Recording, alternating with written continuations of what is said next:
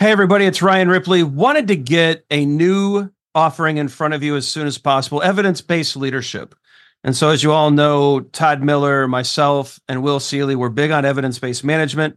We want to apply it to the leadership space. We all know that modern managers face complex challenges every day.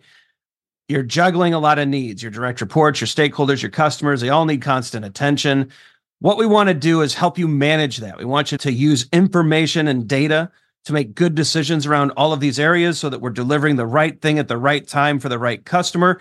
And we know that we're doing that because we're using data and evidence to validate all the things that we're doing. And not only that, we're not just looking at value, but we're looking at our capabilities as an organization.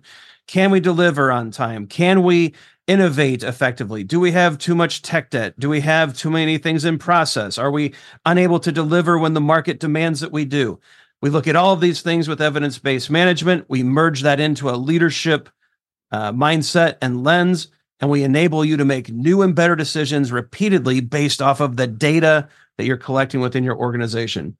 It's exciting stuff. We hope you can join us. Visit agileforhumans.com forward slash EBL course. Join us in one of these offerings. We think you're going to love it. Hope you can join us. Use Agile for Humans, the number four to take another 15% off of this course. And uh, we can't wait to see you there. Pro Kanbans, applying metrics for predictability versus PAL EBM, and PSK versus Kanbans, applying professional Kanban. I'm looking to learn more about flow metrics to use with Scrum and Kanban. Interesting question here. I'll take mm-hmm. one, Todd, and then maybe you can have the other if you feel so inclined. PSK versus applying professional. The PSK talks about Scrum Applying professional Kanban doesn't. That would be the key difference between the two courses. A lot of the Kanban concepts and some of the flow metric discussions are the same, but the PSK includes Scrum. Yeah, and as far as the AMP uh, uh applying metrics for predictability and PAL EBM, those are two very different things. Evidence based management is its own framework, right? We really like the flow metrics for an answer to one of the key value areas in evidence based management. That's time to market.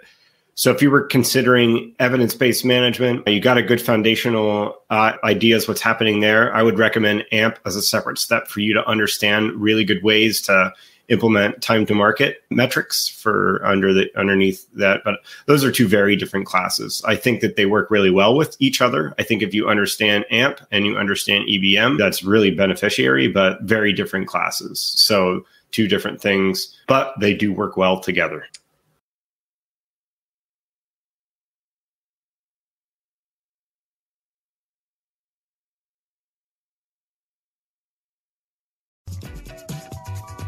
Hey, it's Ryan. If you're enjoying this show and want to take a deeper dive into Scrum with me and Todd, check out agileforhumans.com forward slash training. Be sure to also look at the show notes to subscribe to our newsletter, get a copy of our book, Fixing Your Scrum, and learn more about working with us at Agile for Humans. Thanks for listening and Scrum on.